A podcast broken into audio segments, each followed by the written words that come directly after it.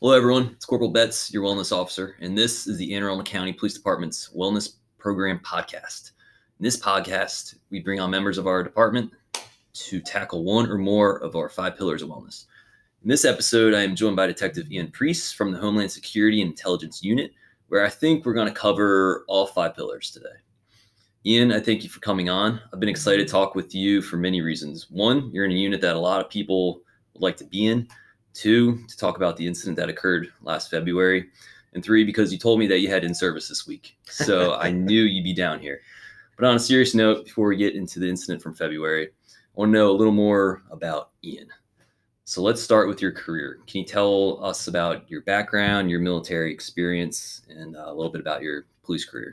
Oh, sure. Yeah, I appreciate you for having me first off. Um, and uh, yeah, started um, in the military uh, right out of high school um, with the United States Army. Um, would eventually uh, transition to the Army National Guard, where I went from enlisted to the officer side of things. Uh, became a armor officer in a uh, cavalry squadron with the uh, Pennsylvania Army National Guard. Um, did some deployments with them to include an Iraq deployment. Um, I guess actually after I was a police officer as well as a platoon leader, and then ended up uh, getting out a couple years ago. But overall, did 12 years um, between um, you know the guard time and everything with that. Uh, started with the police department in 2007 with the 66 recruit class. There's still a couple of us still out there, but uh, you know have enjoyed it. Uh, my first uh, duty assignment was at Eastern District as a patrol officer. Mainly worked the Pasadena area and would uh, be Charlie One Post. Uh, from there, would go to our Eastern District Tactical Patrol Unit. Um, worked with some great folks up there, had a lot of fun, and uh, I still think that's one of the funnest jobs on the department, and uh, would eventually trans over, uh, transition, excuse me, over to our Homeland Security Intelligence Unit, where I've been for about five years now. Okay, awesome. So, what exactly is the Homeland Security Intelligence Unit? Because I know a lot of people would love to be in it, but I feel like some might not know what it is, and there's a lot of intelligence. It's, it sounds pretty cool. See, see, it's top secret, and that's why yeah. we have to have special, you know, badge even to get into our office, at least access. Uh-huh. But but no, it's actually it's actually a really good unit. Um, it, it actually covers majority of our task force assignments that are within there. Um, mainly on the Homeland Security side, we have our Joint Terrorism Task Force um, detective that is actually working with the task force with the FBI. Um, so Detective Acker covers that and does a phenomenal job. Um, we assist in a lot of those um, investigations. Will there be information, whether it comes from you know, our WFO office out of DC or through a tip that's gone through a fusion center to investigate um, anything that could deal with uh, terrorism, to see something, say something, those types of things. Um, we also have uh, other task force to include a fraudulent document ICE task force that uh, we have other folks uh, working on that with our uh, actual Homeland Security uh, uh, investigations. Um, that's a federal partnership. We also do um, more or less the part that I deal with with the criminal intelligence and violent offender enforcement program. That's quite a handful right there. Yeah, there's a lot. But that's that's Detective Holiday and I um, dealing a lot with parole and probation, um, Department of Juvenile Services and focusing on some of our what we used to have career criminals, but folks that are going out there and doing a majority amount of uh, crimes are repeat offenders. Um, and try to find strategies and assist other units. And this is a great way to say if you have those types of people, we want to know those people. Um, we'll monitor daily arrest intelligence that's coming in from other um, investigating agencies as well. Um, but more or less what we can do to try to solve those problems um, working with those. And it also gives a holistic part where we can go out and actually do home visits, sites visits um, for where these offenders are living, working at, and actually getting eyes on those persons and, and developing that. Uh, additionally, we have a threat management unit. So everything from threats to public officials, threats to officers. Um, and general threats to infrastructure, those types of things, where we actually have civilians that are working with us uh, hand in hand to monitor those types of threats and go through those. Uh, we additionally run what's called the Maryland Criminal Intelligence Network, MCIN, uh, out of our office. And, uh, you know, we have other analysts that are doing other things. So that's a very quick version to say it without all the CCTV and other things that Mark Craigson does that basically covers throughout the agency and our entire county, but a lot of the technology portion as well. Ooh, I don't know if I would say that was the quick portion. There's a lot of words. My head hurts now, but um, no. I, when I was in CIT, I really enjoyed going out with you guys to visit some of these. Um, we would call them clients that Yep. would have mental health issues, and we'd go out and, and see what we could find out. Especially when they're making threats. Is it a credible threat? Is it not? So was one thing I really enjoyed about my job back in CIT many moons ago. so, what about the future career goals for you? uh, future career goals. Hopefully, I will continue. Um, you know, to, to build on you know where I've been at. Um, looking forward to hopefully transition over to full time working with our fugitive apprehension uh, team, our FAT unit. Um, you know, it's something I've done for a long time, working with them, kind of decentralized, but uh, to do that at a full time capacity. Awesome. Yeah, I know a lot of guys would like to be in that unit as well. I've heard them talking about it. But um, all right, let's let's jump to it. February last year, kind of unfortunately it happened, and a lot of us would like to hear about the incidents that you, and uh, Detective Ballard went through. Yeah, we can keep this brief. Obviously, there's still pending litigation. Um, but that night, obviously, or excuse me, earlier that day, there was notification um, of a homicide that occurred in Glen Burnie. Um, through investigative means, they were able to determine that the victim's vehicle was missing and believed to be operated by the suspect in that case. Um, with that, detectives from our homicide unit um, started putting some pieces together. Um, that tag was run through our uh, license plate reader system, actually up at the state with MCAC. Um, we would eventually determine that that vehicle had hit in two areas where LPRs are in our Brooklyn area off of Church uh, Street and Ritchie Highway. So other fugitive apprehension detectives, uh, myself and uh, Detective Holiday went up there um, to look for that vehicle. Um, I was up there again. It was a long day. Uh, worked regular hours, you know, seven to three, three to eleven. Um, I, we were doing actual juvenile service uh, DJS home visits, so we finished up uh, around ten o'clock. Went up there and you know was up there for not very long before um, I would eventually spot that vehicle being operated, um, which again, in grand scheme of things, I didn't think that it would actually be occupied. We figured they'd go up there, use it as a mode of transport, or to you know possibly do unsavory activity up in that area, Yeah. and then being occupied. But the vehicle was in motion. Um, from there, uh, you know, the rest of us. Um, you know, got behind the vehicle, formulated a game plan, and then obviously that game plan um, went a little south when the uh, subject had a firearm. So from there, um, again, it was dark, raining. Uh, we're operating on a tag channel, um, and there's other things. You know, I think where we've even seen some in service and some things to come out on different types of things going on with how we operate as a whole, as an agency, and then even as an uh, individual unit. Um, we responded to that. Uh, Detective Ballard would be shot uh, during that. Uh, we tried to affect the stop on the vehicle. Um, we would actually go in from Anne Arundel into Baltimore City and then back into Anne Arundel County, so northern Baltimore City and eastern. Um, Scott would end up going to the Royal Farms just on the city line and uh, would have a couple other detectives made sure he was stable. Um, they got medic medical attention to him and then uh, transported him. And then I continued to follow the vehicle through Stoney Beach, um, through a neighborhood, through multiple yards, um, and then would end up uh, also being shot myself. Uh, one shot went through my arm, through the upper arm, right arm, that would um, fracture and pretty much destroy my humerus bone, which is the largest bone, I guess, in the upper body. I didn't know that, but that's what the doctor would eventually tell me later on, um, which was painful. and then I had another uh, grazed wound to my side as well. Um, yeah, I mean, as far as that, that was pretty, uh, uh, pretty bad as far as what it felt like. As far, I, I don't even know how to say it any more blunter than that. Um, it felt like my arm had been cut off at that point in time.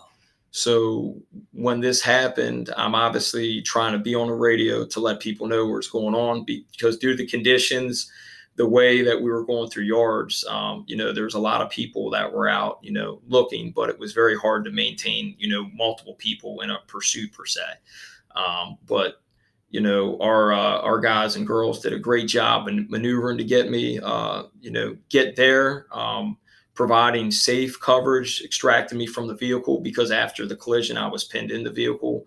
Um, applying proper tourniquet, NAPFAC 2 tourniquets on there, and then egress and me out to uh, Fort Smallwood Road. Um, were met up with the AMBO. So the the team of folks just in that first initial part of it did an outstanding job, and I, I guarantee uh, I wouldn't be here talking to you as an officer for sure. You know, if that hadn't been done so well. So. Yeah, it sounds like a pretty hectic scenario. Uh, it's great that everyone sounded like they worked as a team. For sure. Um, they did as trained, and that's why training's so important. And go through the motions. It sounded like they did everything correct. And um, maybe there's some officers that were on the scene that didn't know that. Maybe they think about whether or not they did the correct tactics, but it sounds like everything. Yeah, I mean, officers, out, right? dispatchers. I mean, everybody that was involved. Um, you know, you can't say enough. Like how how awesome it was for that. And even for the follow up and we can even talk about that you know the the reaction that you know I heard about because again I was already being transported up but you know this happened right around shift change um, 11 o'clock at night. So you had folks from evening shift midnights that are all coming there throughout the county. We had people that weren't even working that I would later learn that came in to help out with this. That's like awesome. that's you know a pretty humbling thing with that you know it's it's one of those times where you look at the people that are here in this profession. It's great. You know, when you had that carjacking where they abducted the, the kids in the Mhm. car, Mhm. and there was officers doing the same thing. I read about that and heard about it on commanders reports. You know, people everywhere looking for these kids that were in this vehicle. Um, and even to the capital extent, uh, extent of the Capitol Gazette, just to see the response. I mean, when we're in trouble or we know there's something that people need help, you know, our officers stood up and did a great job. Yeah, that's a great point. Again, teamwork, and we care about what we do. We do it correctly, and that's what the public needs to know. And we need to keep ourselves moving forward and stay positive. Um, so you had consciousness after your, your Yes, I did. correct? Yeah, Okay. yeah. So and then yeah, I was still uh, trying to get on the radio and put out, you know, description what he was wearing and everything like that. And then they took my radio from me in the ambulance. so the ambulance took you to shock trauma. it did, yep. Okay. Yep. And you had your consciousness the whole time. I mean, what's what's going through your mind at So that time? I mean, for for me, this was a pretty, you know, uh, painful experience. But I remember going through my head, one is Scott okay?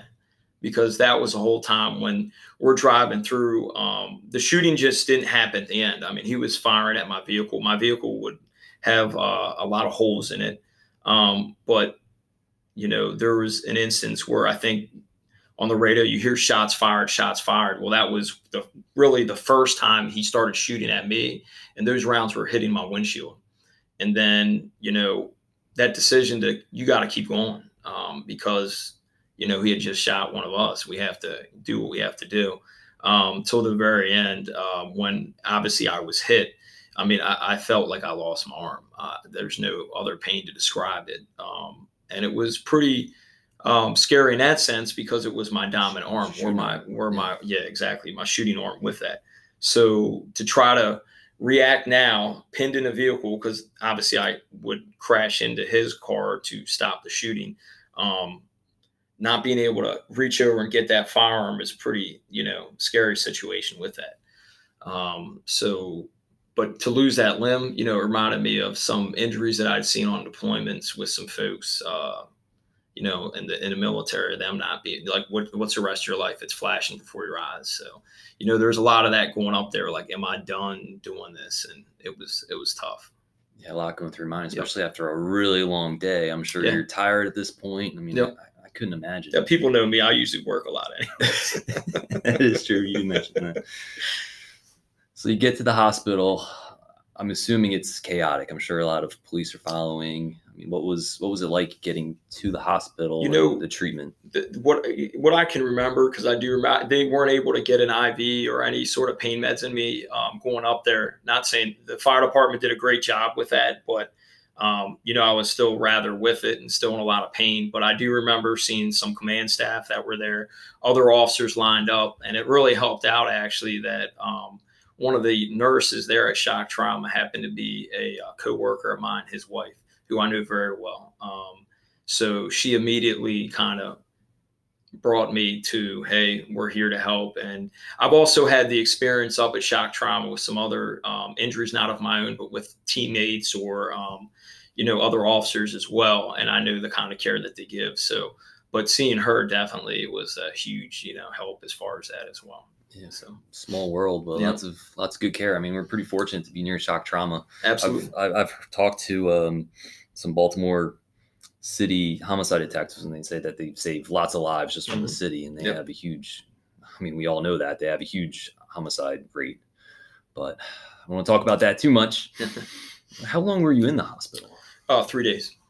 Yeah wow okay i thought it was longer for some reason. Yeah. okay. So you're telling me a little bit about your sleeping situation. What was that like? Yeah so uh yeah after the surgery and everything you know i kind of wake up in my arms kind of elevated with a brace with the sling so it has to be elevated. I can't roll over basically to immobilize it so you're not going to do any further damage. Um, by this point they had already put you know large pieces of metal i have a bionic arm essentially now um, in there but uh, it made it very difficult. I'm i'd never slept kind of on my back before before yeah. this now uh, i still you know sleep in a recliner chair uh, majority of the time but uh, yeah, it's just one of those things you kind of get used to, but it made it definitely uncomfortable. But the pain medication helped out with that as falling asleep. That's good. What kind of support did you get coming out of the hospital? So I'm sure that that can be difficult. You're in the hospital, you weren't there that long. I mean, three days is long enough for anybody, but you're coming out. What kind of helped you what, what was the support like? So that was definitely something um, that was a big concern for uh, me being released, and then also uh, for not only myself but for the doctors as well, because um, it required quite a bit of wound care. Um, with that, a lot of bandages that needed to be redressed and cleaned multiple times a day, um, and obviously the amount of medication and things with that. But even um, having that set up, uh, luckily my twin brother, who's also a police officer, um, up in uh, Frederick City, Maryland. Uh, they live in Gettysburg, but him and his wife uh, actually, you know, were nice enough to say, "Hey, we'll take you up there." So he uh, picked me up, brought me up there, um, which was awesome. They even bought a recliner chair that I offered to pay for, but she said they needed it anyway. So it actually helped my brother's wife a little bit on that to get that. But um, yeah, just to have that where you know, in a time of need, that they were able to step up, you know I, I know here I probably could have gotten some help, but you know, it was one of those things where I definitely relied on family in this case to to to help me out. Plus to give me a little space from everything else that was going on. It was kind of a needed little vacation away, I guess you could say. no, it's great that you have that support and you have a brother that's so close. I mean, how in depth was the wound care? So, uh, yeah, this the wound didn't close for about a month and a half. So, uh, at least the entry point. So it was a rather big wound, and where it was on the bicep, we went through. Um, it's one of those things again why you wanted to mobilize every time you would mm. say curl your arm, it would actually be right where the wound is.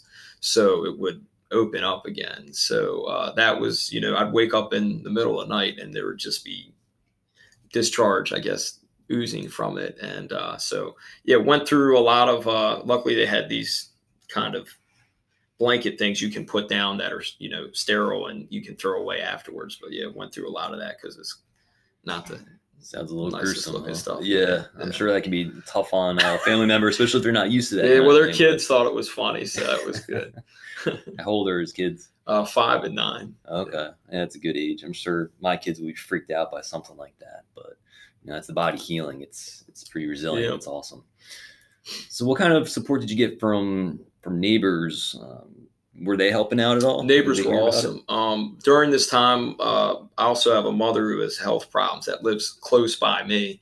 Um, so she was dealing with some health issues, and they were huge on helping her out with that, uh, taking care of yard maintenance, and uh, you know even clean my house before I got home.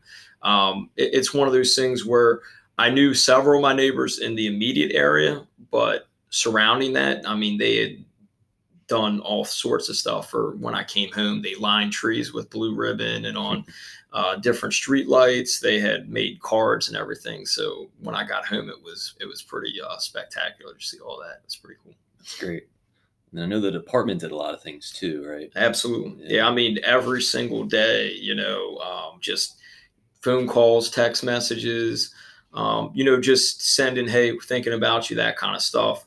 Um, the department, you know, had been great about, I mean, talking with even my family, keeping checks on them. Um, you know, it's one of those things they they went well above and beyond. And then the uh, convoy home was pretty uh, pretty humbling as far as that. That was uh, yeah something I don't think I'll ever forget. But that was pretty cool. Even to arrange it with the uh, school, Broadneck Elementary School, which is by my house. All the kids are out front holding signs and stuff like that. So really showed, you know, as far as you know what people think about police, even though a lot of people don't put that necessarily out there, but the you know the attitudes are that they like law enforcement. So Yeah, I didn't realize that the school did that, but Yeah. you're right. People do love police, Yeah. and we got to remember that we get sucked in pretty easily by watching the news, looking at the media and things people post on Facebook. They post some nasty stuff on our Facebook page. Yeah. Oh, yeah. Department's Facebook. well, trust me, we see them because yeah, for the threat part, we see that every day. Yeah, so it, you just got to remember, I mean, people are out there and they're rooting for us and they're praying for you. I know Yep. you were on my mind for a long time, and that's why I'm so excited to talk to you, kind of learn more about what happened. And it's good to hear that you're taken care of, and Yep. you know a lot of people are rooting for you, especially now that you're back. But we'll, but before we get to that, were you ever bothered by like the news, the media, like civilians, like, in a Um, well, luck- negative way? Yeah, luckily I was up in Gettysburg for about three weeks, you know, right after that happened. So the news, I guess, probably couldn't locate me or find me. Um, and, you know, I think our even the PIO's office did a great job, you know, in relaying that type of information um, with that. So luckily, yeah, I didn't have to deal with that too much. Uh, yeah, so that was good. So what you're saying is, if you get hurt in a similar situation, to get out of town, kind of hide. That's what it sounds like. yeah, they, they seemed pretty respectful for sure. But no, on a, on a serious note, though, it was also around the time of COVID starting to kick off, Mhm. and you have PT to go through. So, what was PT like, and then how did COVID kind of affect your recovery? So yeah, I started PT a couple months um, again after I was back. Uh, had three or four sessions at Anne Arundel Medical Center where I chose them as far as an outpatient type program a couple times a week, and then it went to virtual uh, PT online, which was a little bit different. Uh, you know, maybe not as effective, but the uh, the actual therapists were awesome. You know, they tried to incorporate things that I had around the house to use and to practice. And especially early on, I mean, I wasn't able to do much, uh, you know, trying to pick, you know, pencils up, trying to grip uh, with this putty, you know, uh, not able to do, mostly it was finger dexterity and just motion, trying to figure out how to use the arm again. Um, so it was building from going definitely a crawl, walk, run phase. It was definitely a crawl for uh, a couple months for sure. So And again, that's your dominant hand, so you had to do everything with your non-dominant hand, which of course Absolutely. is yeah, so harder said than cooking dinner, doing those types of things, and that's again why.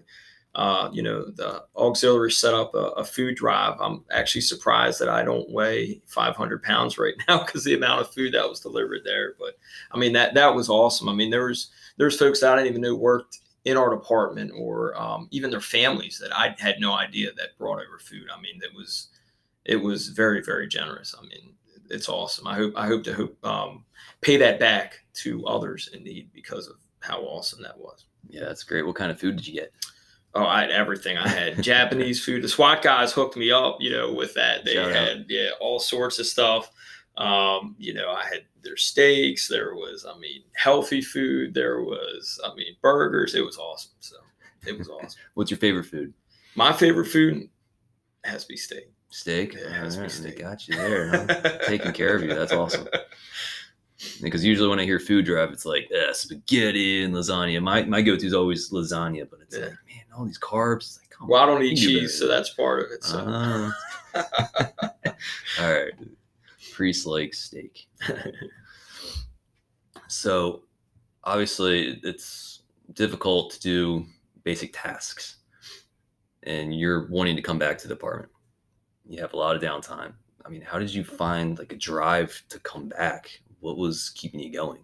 So drive to come back, I think honestly is something why I joined, you know, to be a police officer, something I always wanted to do as a kid, you know. But that drive to come back was, you know, trying to be resilient to say, I'm not going to let this incident, you know, curtail the rest of my life. Like, I want to get back to what I love to do. And I'm going to do exactly what the surgeon and what the doctors and the therapists tell me that I need to do. And we'll evaluate it from there. Um, you know, from being told that, you know, as little as five to 10 years ago, they would have cut my arm off, considering what the injury was. Um, the surgeon was very optimistic. And um, to pass the time when I wasn't doing what I needed to do with that, I didn't want to be sitting around the house, um, especially after eating all that good food. But just to kind of clear my head and not watch the news because at that point, you know, and still in law enforcement, we're going through a rough time. Um, and sitting there watching the news and being bitter about it wasn't going to be what I wanted to do. So I started walking because I couldn't run at that point in time. Um, and there's some nice trails down in Arnold that they put up and just would walk and walk and walk, put my earphones in and, you know, take it from there. And yeah, I mean, I would walk sometimes for four hours a day just to get out there and do it. But, uh, you know, it became something that kind of made the day go by and actually consumed part of it productively, which I enjoyed. So. Yeah, it definitely sounds like you have that warrior mindset. You just got to keep going, keep moving forward. But I feel like a lot of us, it's going to get us down, you know, especially your dominant arm, not being able to use that. I mean, I can only imagine what a lot of us might actually go through, but it, simple as walking is going to help. That's that's great that you're doing that. So I actually had a step challenge back in October, and guess who the winner was? Detective Preece. How many steps did you did you log? Do you remember? I mean, it, it was a lot. It was uh, it was quite a bit because with that challenge, I'd almost challenge you even more to you know go out and do it. But I think it was like three. 300 300,000 some steps. Yeah, I think I did like 180,000 which I thought was pretty good and then he comes in and so he did win some coffee, which I am finally able to this give him. Yeah, it's some good stuff. So it's Woodbridge Coffee Roasters. Yeah. Oh yeah. Shout out Sherry DePietro from the FOP Auxiliary. Thank you for donating that. good stuff. So now you're back. When did you come back? Uh, so I came back uh, in late December. So now it's been been a month now. So um, yeah, I mean, was ecstatic and excited to be back. You know, that followed up a pretty intensive what they call work hardening program that was, you know, five days a week, eight hours a day for the last three weeks. So they're gearing you to get ready to go back to work. Um, usually they do that after you get your final clearance from your surgeon, but um, yeah, like I said, I had good experiences with that, and uh, they felt that the hardware is not going to fail. Still working on it to, uh, you know, as far as getting everything back in gear. Um, in service, it was good to have it here to identify some things. But uh, yeah, it's been a, been a little while now. So, so we were talking about it earlier. How was your shooting?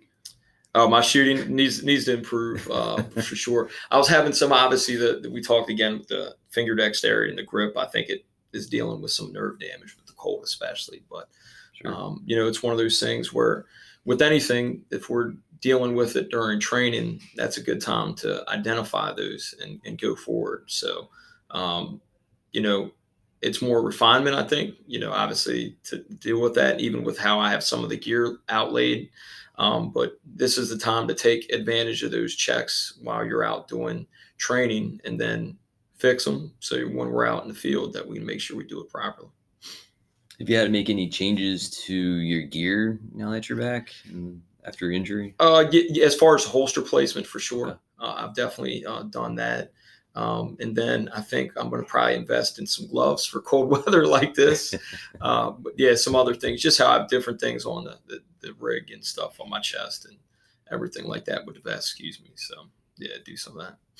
Now that you're back full duty, is there anything you can give as far as advice for department members, family members on how they can prepare for a similar incident like yours? I mean, I think the biggest thing is I think people need to be prepared that this could happen to them. Um, it doesn't necessarily have to be a homicide suspect. This could be any routine call or what we refer to as a routine call, as I'm saying it with air quotes. Um, you know, going from looking for a vehicle more or less is what I anticipated um, with that. And not saying that we weren't prepared for it, but it changes that mindset of being in the game. Um, would it have affected something differently? Probably not, but still um, being prepared for that. Um, also dealing with that, that you're never out of the fight. Um, Scott was never out of the fight. He was continued on, um, you know, to get help, to self, um, as far as uh, aid as far as he could, um, to make communications. He couldn't speak because he had been shot in the face. Um, but to send out text messages on the phone to update his location, um, those types of things. So, not to just accept it and, and stop would be the biggest thing that you are going to be all right. Continue with what you've been trained for and depend on others for it. Um, just because you have to have recovery, you have to be down for a while and out of work doesn't mean people forget about you. It's, at times it may feel like that, but I can honestly say I'm very lucky. I mean, I had people from command staff on down checking on me every day. Um, whether it was you know food, whether it was people getting videos. Uh, Josh Cook and End of the Line did something awesome where they put a video together that came from people from all over the country and even in the world. Um, included famous actor uh, Five Finger Death Punch putting little shout outs to us. I mean, it's pretty cool. But know that you are are appreciated and people are thinking about you, um, even at times where it may not appear that because you're you're you're down. You are going to need some time alone. I mean, I think everybody handles stress and situations like that differently, but um, know that if you need help, it's there. There was not one single time where I didn't feel I could pick up the phone and call somebody um, through that.